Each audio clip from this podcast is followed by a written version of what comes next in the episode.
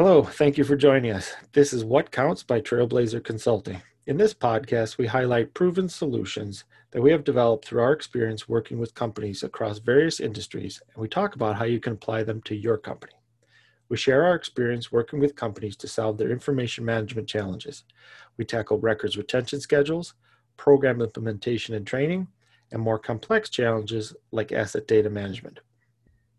This is Lee, and in this episode, Maura and I will discuss getting into the nuts and bolts of the interviews and sorting through what we hear. There have been some surprises, and you'll find out what they are. Thanks, Lee. Yes, we are finally ready to dive into the interview process, the interview part of our assessment. We spent the last few episodes of this podcast talking about all the planning and all of our preparation for every one of these interviews. And what you want to know right off the bat is all that planning, you're still going to get a surprise on day one. So you start the interviews, whether they are in person or on a telephone call or on a video conference.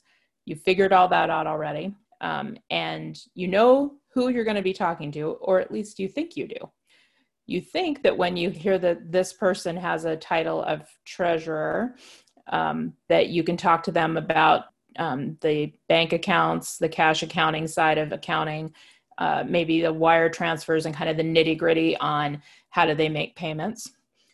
And so you dive into the interview and you start with, you know, tell me about your job, tell me about your day. What kind of records do you create? What kind of information do you need to do your job? And where does it come from? In the company. And here you go, surprise number one. I was sitting in this interview about a year ago and talking to the treasurer, and he was telling me about their ACH payment process and their wire transfer payment process. And it took me a few minutes listening to him talk and under and kind of really really thinking about what he was saying to realize that he was telling me that before anything gets paid in this company and it's a large company this the, where I was working, um, before anything gets paid, someone hands him a slip of paper that says, This is the wire transfer we need to make, or this is the ACH transfer that we need to make in order to put the money into the AP account so that we can pay invoices. Every day that happens. So the twist on that is this was early April 2020, and he was working from home for the first time. And so I asked, well, what are you doing now? If you you're you're not getting that slip of paper from someone, and the second step was he was handing that to someone on his team to actually carry out the wire transfer or the ACH transfer. So what are you doing now? And he said, Oh, well, we're doing it via email, but I'm printing it out and saving it up until we go back in the office. because in early April 2020, we thought we were going back in the office sooner than later. So I said, Oh, okay, well, that's interesting. Wrote that down. We finished that interview. I moved on. And a couple of days later, I was interviewing a part of the team that does trades for this organization. And they were talking about their process. They are on the phone talking to customers, talking to suppliers. They're making handwritten notes about the trade or the deal or whatever's happening next. And again, they're handing that piece of paper where they took those notes, they're handing it to someone else to do the next step. That next step is data entry into a system. When the data entry is finished, they print it out and they hand it back to the first person to check it off and do a hand markup on the on the printout to make sure that everything was correct. Once again, they're home now. They're not able to do this shuffling of paper. What are they doing?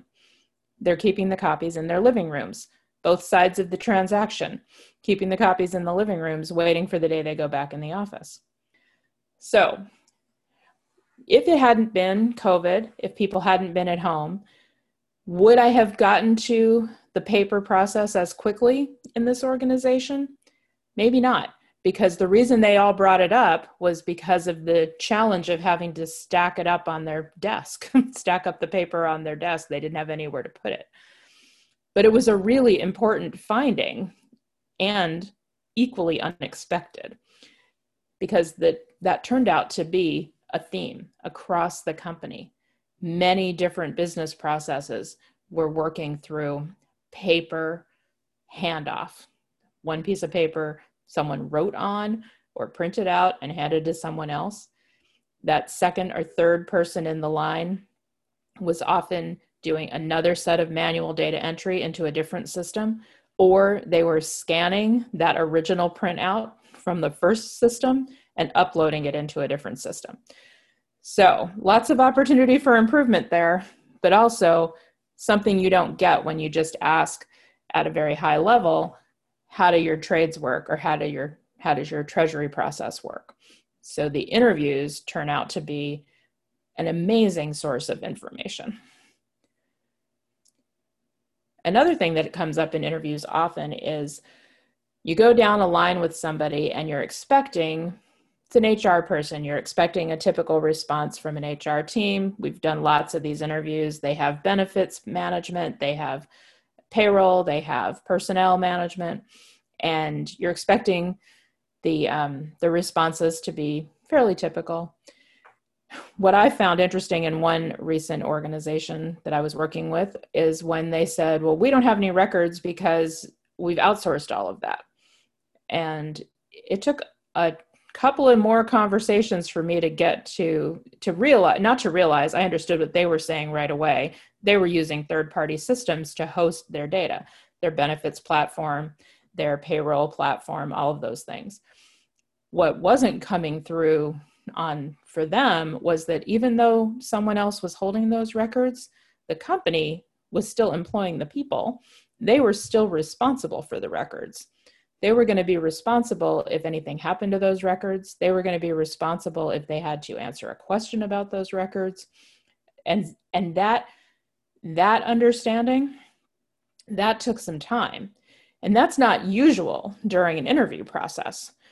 But you want to take that opportunity when you're talking to the person and they're explaining their business process to you and you're talking about the ideas behind records management and information management and why you're here to to to ask the questions and to really help them think through the fact that just because you've outsourced something doesn't mean you're not responsible. And I will say that in that case, that set of questions was actually with the general counsel.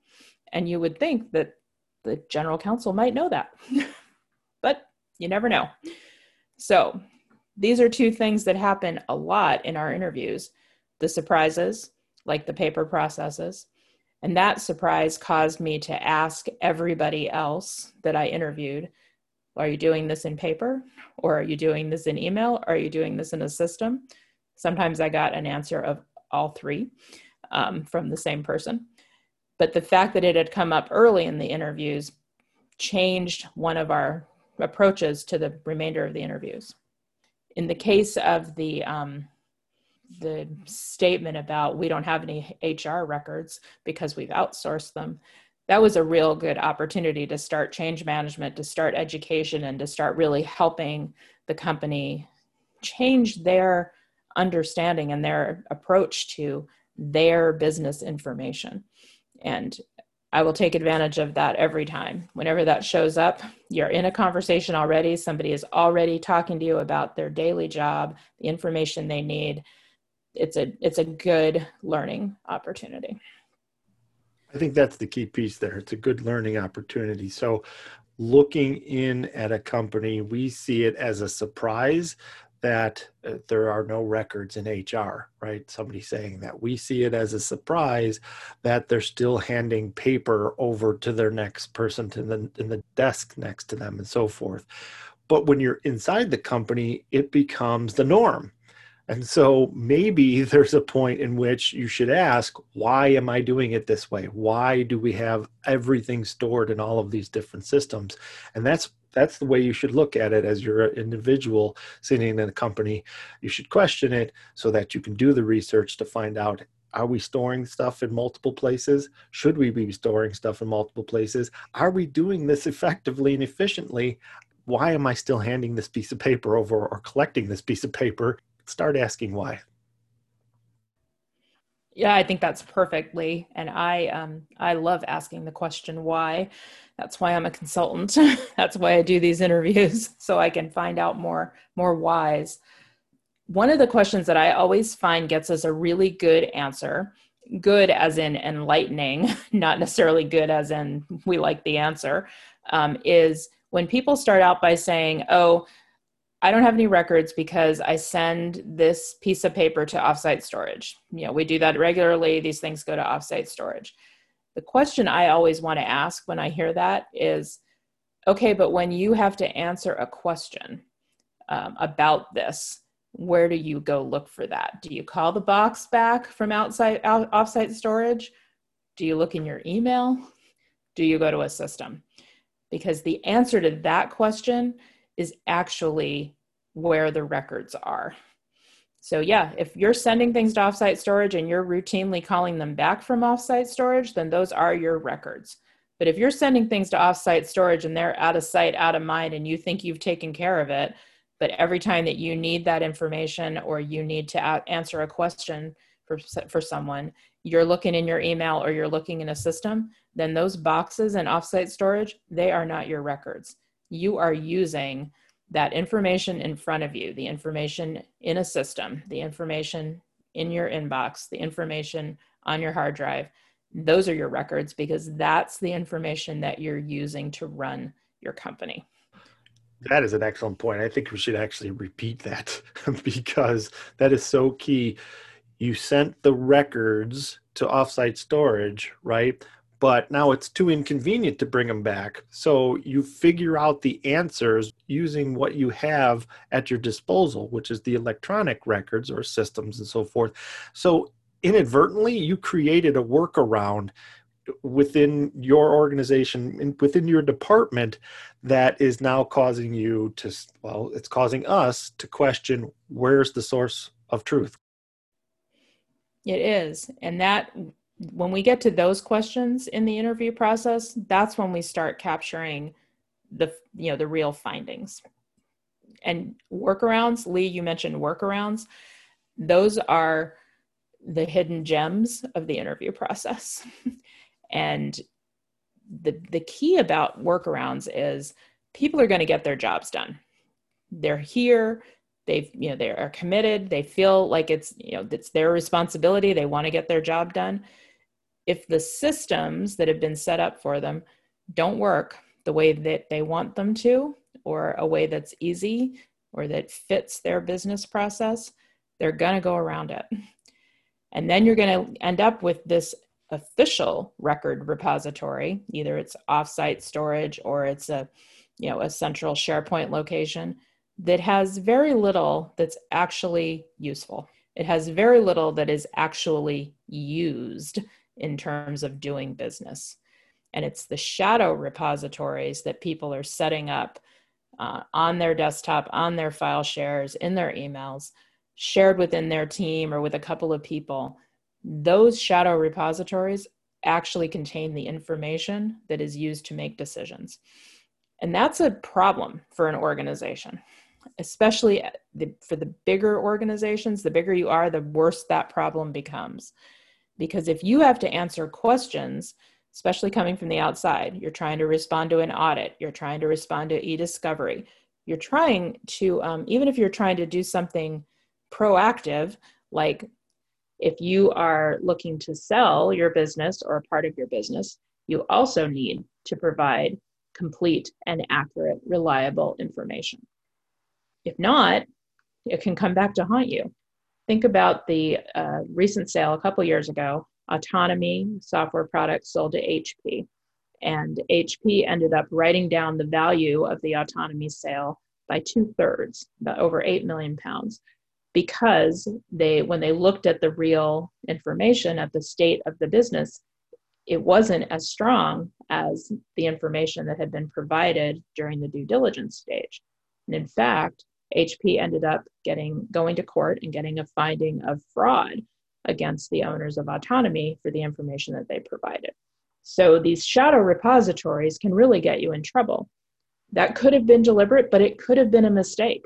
And that happens every day where you've got information that only one or two people know it's over here and the business process is such that actually, what we do is we call Joe and ask him to, to remind us of what happened there. We always call Sally because she's got this true story. And people go around what has been designated as your system of record. And they might save, you know, a, a final copy of something as paper. They might save something into a, into a repository, but it's not going to tell you the whole story.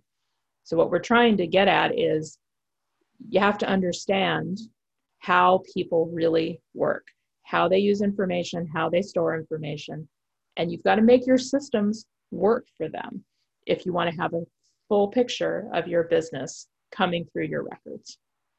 So we're still just at the very tip of the iceberg here. And I think that, but I think it's a good place to stop. Next time, I want to talk about how we take on themes and what we do to follow up on them. And I also think, Lee, we should spend some more time talking about workarounds. Excellent. I, I totally agree. And thank you for all that, Maura. She covered our next episode, so that's good. If you have any questions, please send us an email at info at trailblazer.us.com. That's info at trailblazer.us.com. Thank you for listening, and please tune in to our next episode. Thank you.